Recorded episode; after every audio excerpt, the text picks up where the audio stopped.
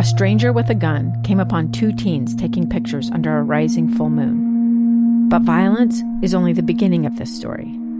Sometimes I thought, there are no miracles. Yeah, there are, and this is a big one. I'm Amy Donaldson, and I've spent my career talking about how lives are undone by violence. The Letter is a podcast about how lives are remade. Follow the letter at theletterpodcast.com or wherever you get your podcasts.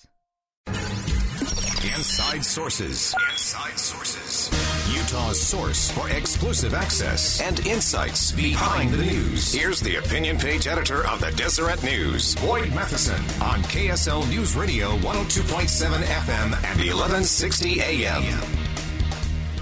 Welcome back, everyone, to Inside Sources here on KSL News Radio. Great to be with you today. I am Boyd Matheson, and as we continue to plow through the fastest 60 minutes in radio, if you if you missed anything today, uh, we had uh, BYU head basketball coach Mark Pope uh, joined us from the bubble in Indianapolis. Uh, it is the most wonderful time of the year. It's March Madness, and uh, always appreciate his perspective, especially the principles. Uh, he is a principle based coach.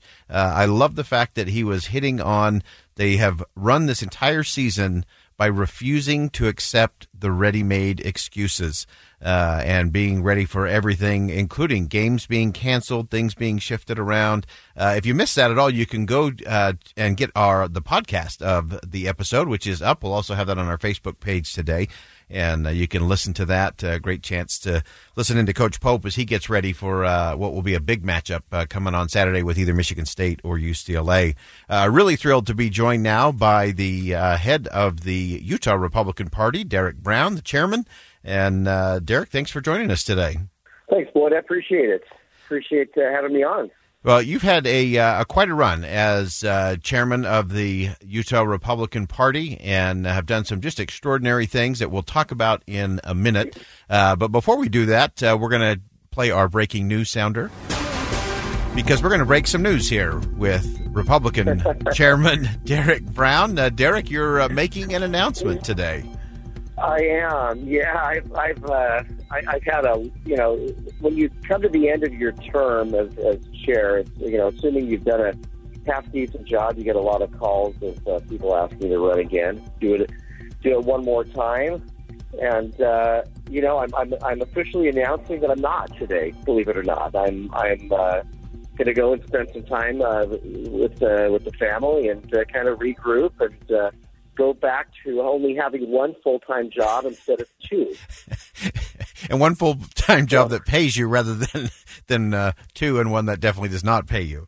Uh, well, one that does not pay you, and the one that doesn't pay tends to take actually far more time than the one that does. Ironically, yeah. But uh, but you know, it's been a, it's been an amazing couple of years, and uh, I mean, I love listening to the interview with uh, Coach Pope, and I feel like we, we sort of have the same experience as a party where we I thought I knew what I was getting into. I mean, I knew we have a party that was, you know, divided and in debt, and you know, there were a lot of problems that we could actually see, but there were a lot of problems that we couldn't see on the mm-hmm. horizon, and uh, that's what uh, you know, with, with with COVID hitting. I mean, we had all sorts of things, but it, it worked out. It worked out, you know, phenomenally well, and I'm happy with uh, with, with the results of this last year, particularly for Republicans in Utah and the elections that we won. Yeah, well, and that's a uh, that is a testament to your leadership uh, of the party, to be sure. Uh, and again, regardless of where people fall on the political aisle, uh, I love watching leadership function right uh, and doing things right. And uh, you did some some extraordinary things. the party had a large load of debt when you came in, which you eliminated. you raised over a million dollars. Uh, you you won the uh, coveted fourth congressional district uh, back into the, the GOP box there, uh, and a, and a host of other things in terms of uh, activating and engaging. You did the first ever uh, virtual convention, which went off unbelievably well.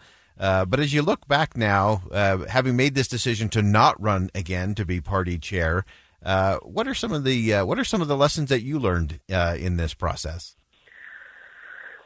Well, I think part of it is is I mean personally, I mean I learned personal lessons, and then I think we learned a lot as a party. But I mean, personally, I learned just the the value of being okay with not knowing things and not mm. you know not knowing the answer. And sometimes, and I learned in leadership you have to make decisions based on incomplete information simply because the complete information doesn't exist. Never comes, yeah. And there were num- yeah, there were just so many times where I, I'd have the choice between two alternatives, neither of which were good, both of which caused problems or would make people upset. And you know, I just had to look in my heart and say, all right, what is the right thing to do? And and I also realized that you know, as party chair you're always going to make people angry. One person once said to me, Derek, you know, you realize there are three political parties in Utah, three major political parties, and you're the chairman of two of them. and you know, and that's probably a pretty good um, analysis of, of the way that, that political parties work. You have these internal dynamics, and no matter what you do, you're going to have people that are upset and angry. And uh, and my job is to kind of look in my heart and say what's the right thing here? And what's the best thing for the party? And make that decision knowing that there will be criticism. It's it's inevitable but but that's okay. That's that's part of leading.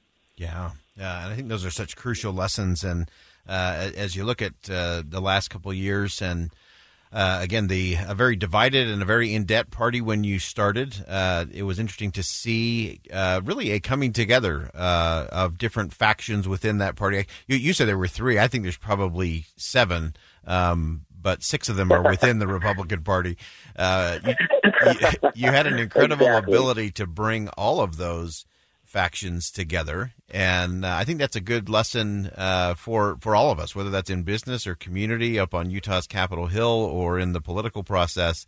Uh, th- those are important things to to recognize that you don't always have to agree with everybody on everything, but you can have allies, you can have alliances, and that's how you actually get things done. Exactly, and and then the point of service really is to get in, make a difference, and to get out.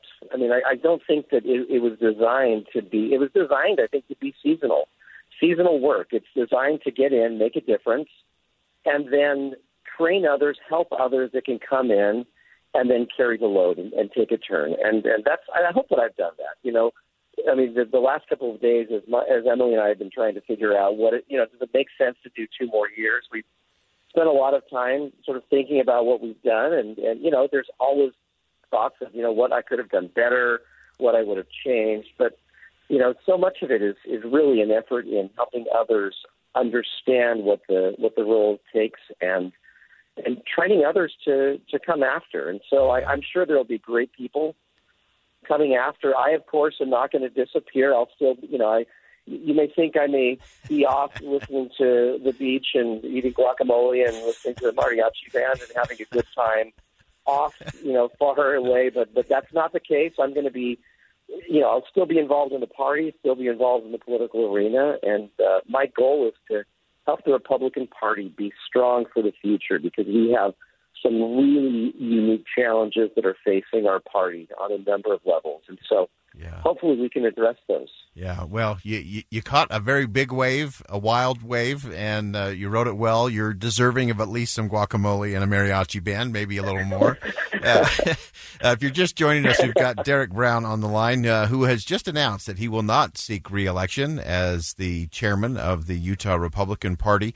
And we've just been reviewing some of uh, his successes, some of his lessons learned and of course, uh, still a bright, bright future. Well, Derek, we, we're going to let you exhale, take a rest, find some guacamole and something cold to drink. Uh, and uh, you deserve. You've done an extraordinary job. And I think one of the lasting legacies uh, was the relationship you were able to have with your counterpart. Uh, in the Democratic Party, and showed what civility looks like. That we can disagree without being disagreeable. That we can disagree better, uh, and we appreciate your example and your engagement, your influence, and uh, we look forward to seeing that again uh, in the future. Well, I appreciate that. I, I, look forward to the possibility. My counterpart of the Democrat Party and I have talked about uh, team teaching a class on politics up at the U, and we actually may do that. Oh, so that would be um, awesome. That'll be a lot of fun if we can pull that off. Uh, that we'll, we will watch for that. That would be great to have the two of you teaching uh, a class on politics together. That would be that would be good for the students for sure.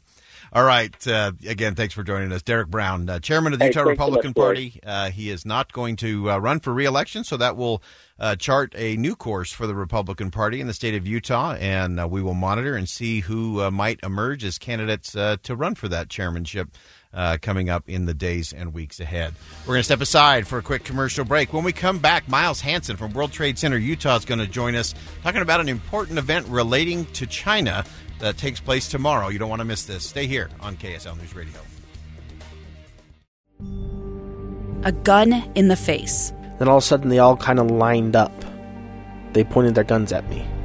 And this is the point where I thought, I'm going to die today. Started two years of horror for an American in Venezuela. They said, You need to give us your phone and get ready because you're coming with us. I'm Becky Bruce, and I spent a year researching and piecing together Josh and Tammy Holt's story about their ordeal in a notorious prison. That's when everything started to turn bad. We had another pound on the door. Boom, boom, boom. And there was the police once again. You can binge all of the episodes of Hope in Darkness on KSLPodcasts.com or wherever you get your podcasts.